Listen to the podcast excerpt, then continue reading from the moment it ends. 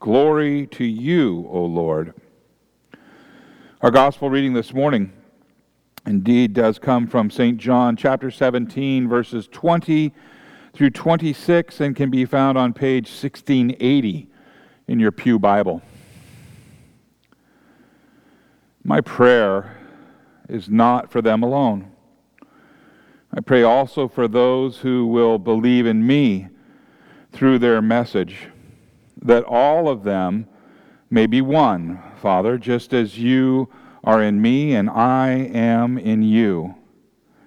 May they also be in us, so that the world may believe that you have sent me.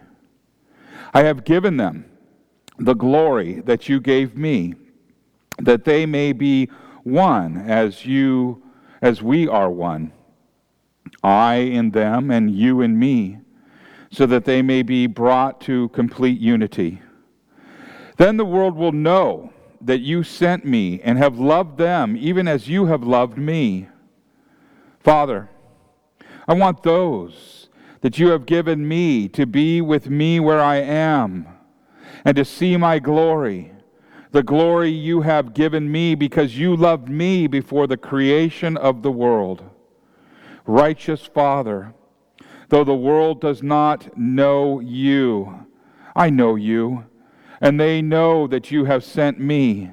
I have made you known to them and will continue to make you known in order that the love you have for me may be in them and that I myself may be in them. This is the gospel of the Lord. Praise to you, O Christ. You may be seated.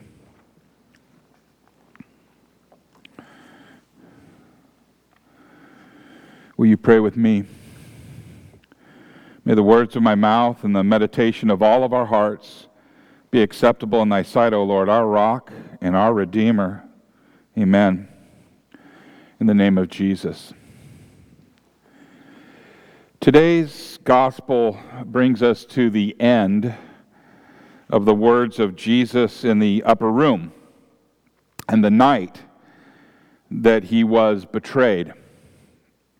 He, he has been teaching many things to the disciples in order to prepare them for the events of the next few days.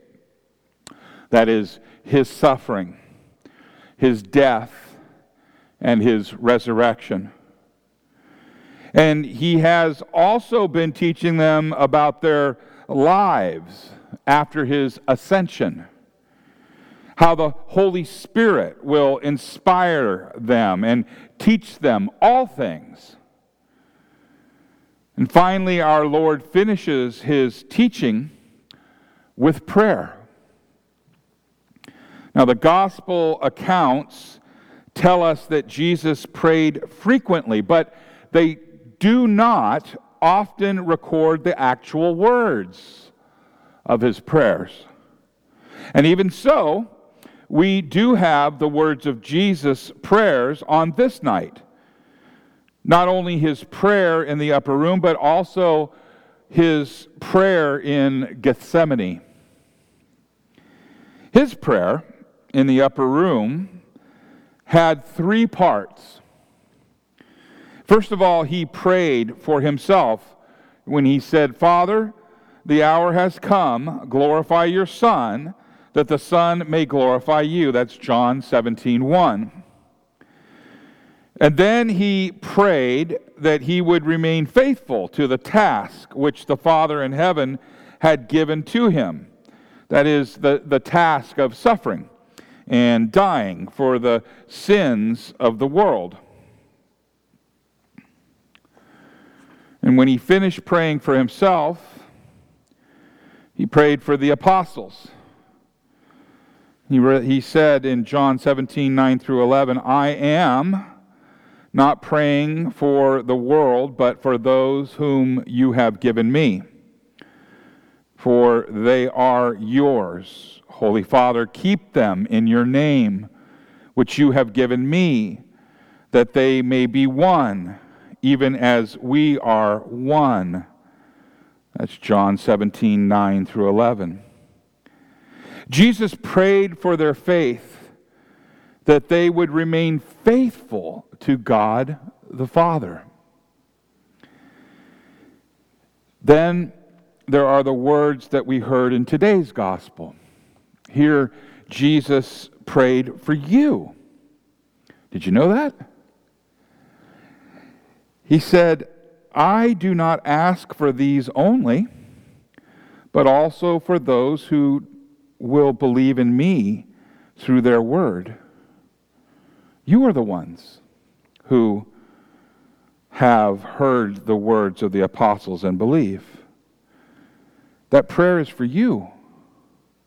And Jesus still prays for you. Now, Jesus prayed for the unity of all believers. Three times, Jesus asked the Father, He asked them that He would make us one. That they may be one, just as you, Father, are in me, and I in you, and that they also may be in us, so that the world may believe that you have sent me. And the glory that you have given me, I have given to them and that they may be one, even as we are one. I in them, and you in me, and they may become perfectly one, so that the world may know that you sent me and loved them even as you loved me. Three times he says that. Three times. Have you ever had somebody tell you something three times that wasn't important?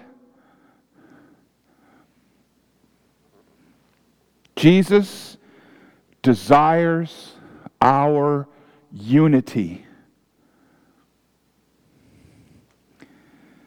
But that unity cannot just be any unity. Many in the current culture want to unite humanity at any cost. But their idea of unity is very different from the unity for which Jesus prayed. They said, or they might say this. You've heard it. Maybe you even said it. I know I have. Let's agree to disagree. Have you ever heard that? Or they might say, well, you have your truth and I have mine.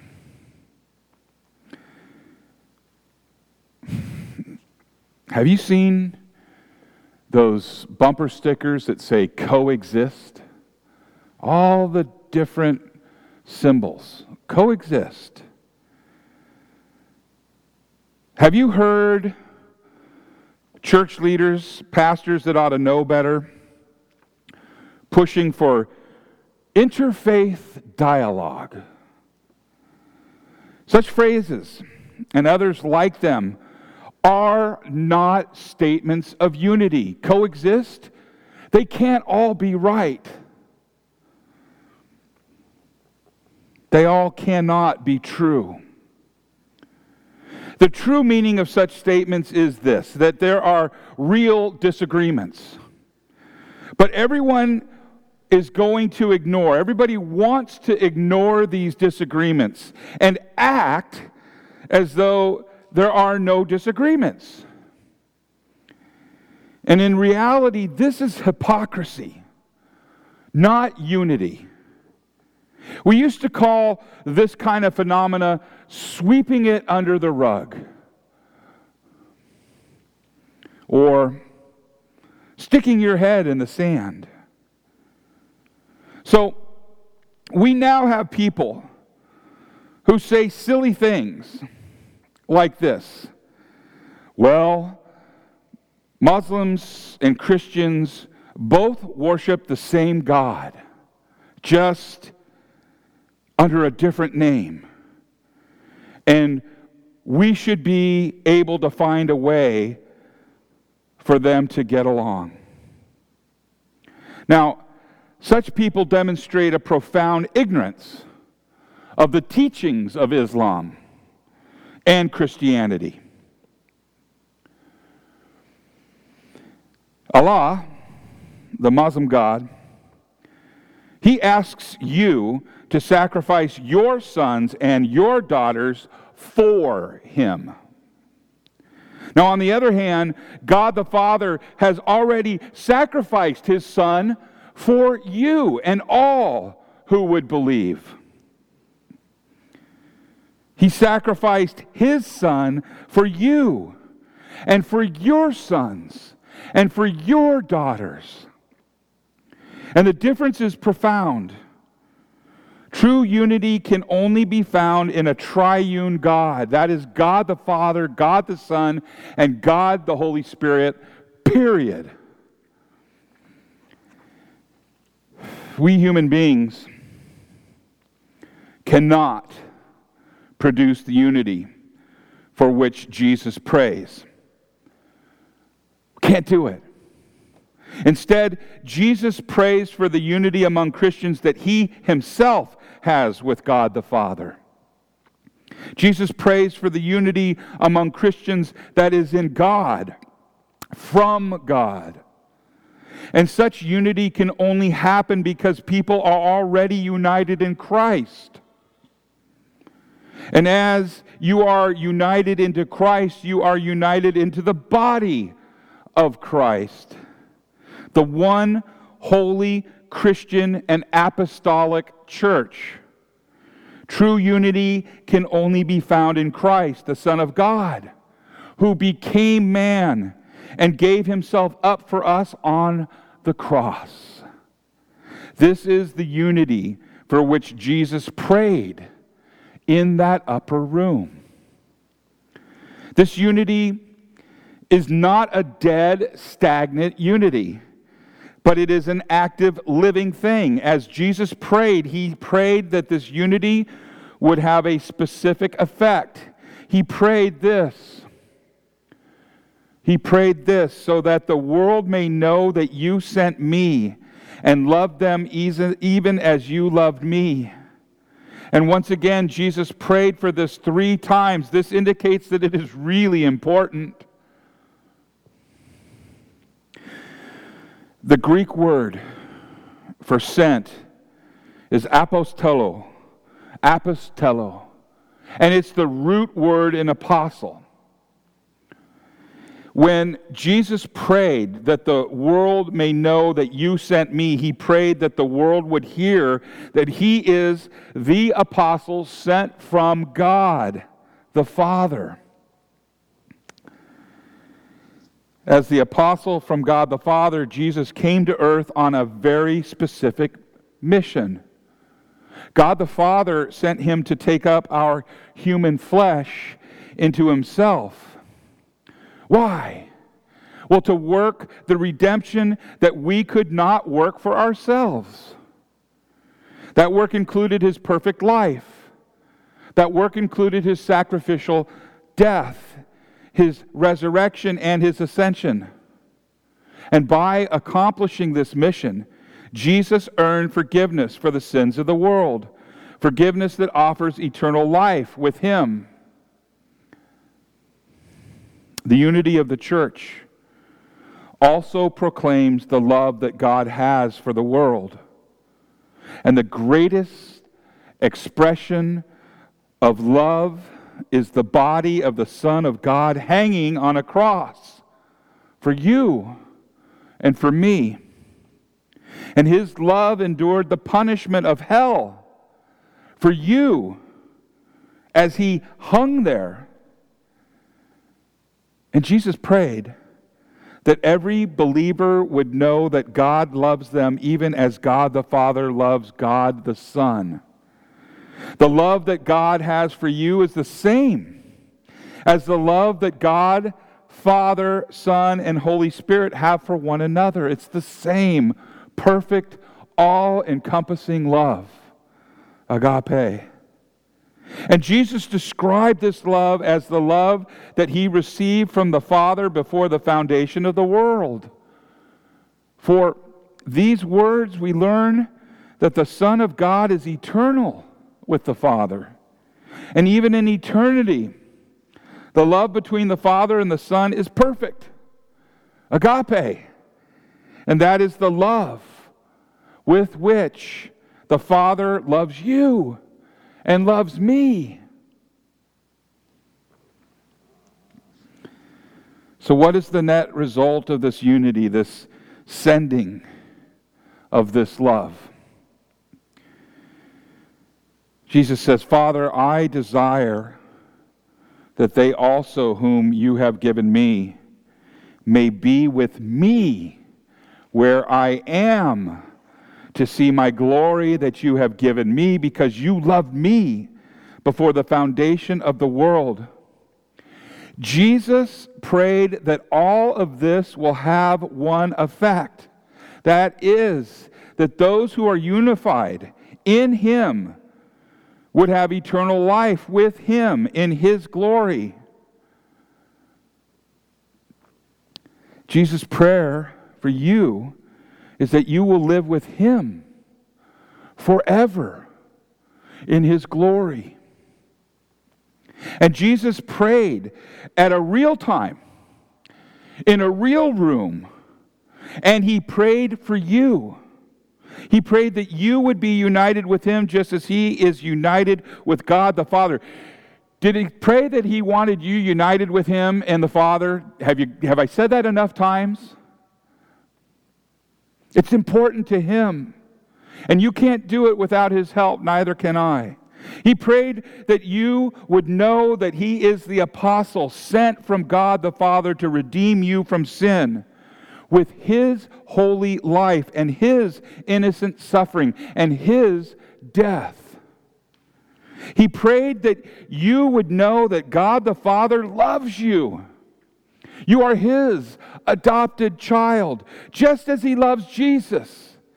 He is, excuse me, just as he loves Jesus, his only begotten Son. Imagine that.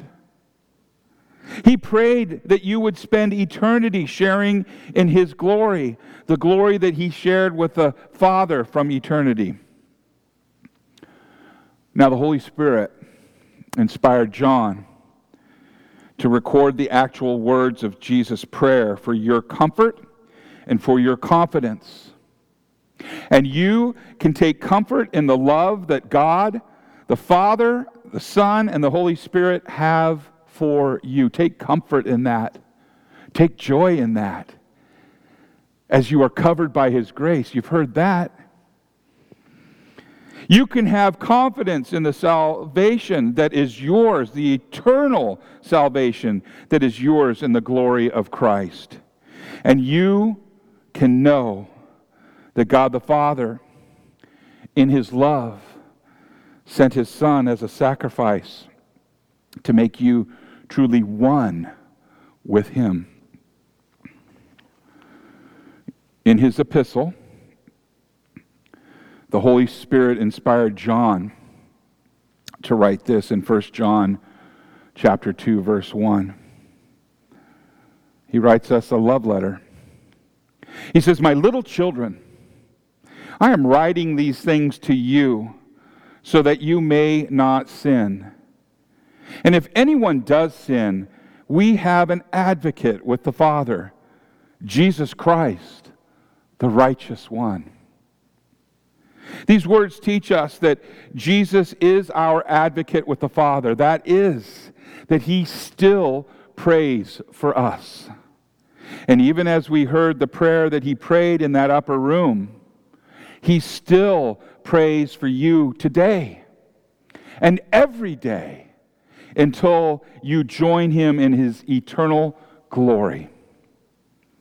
It is in the name of Jesus. Amen.